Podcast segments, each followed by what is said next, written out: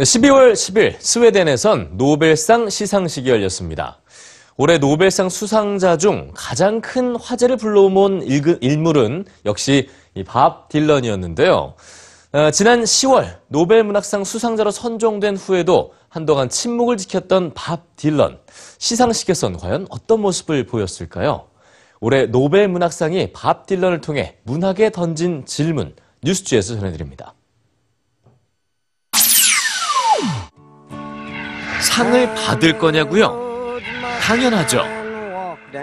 밥 딜런이 노벨 문학상 수상자로 발표된 지난 10월 세계는 환영과 놀람 그리고 우려가 뒤섞인 반응을 보였는데요.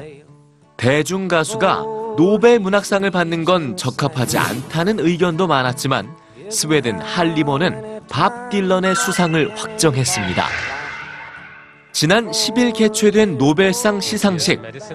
하지만 노벨 문학상 수상자 밥 딜런의 모습은 찾을 수 없었는데요.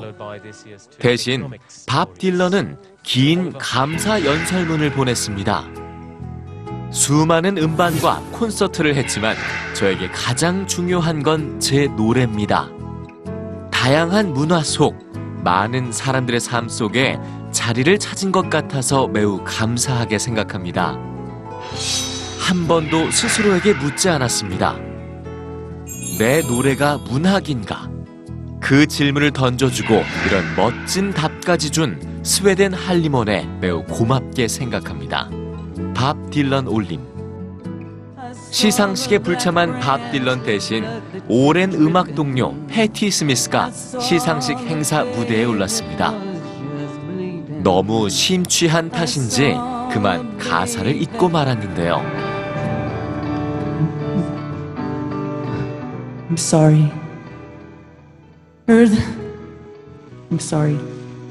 Could we start 하지만?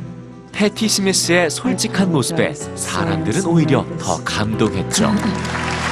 겸손과 힘, 가장 멋진 조합.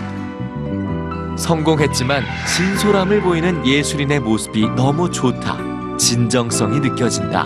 사랑해요. 패티 스미스 and 밥 딜런.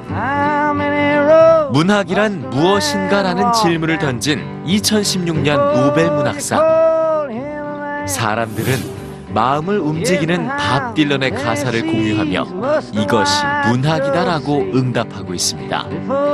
친구여, 답은 불어오는 바람 속에 있다.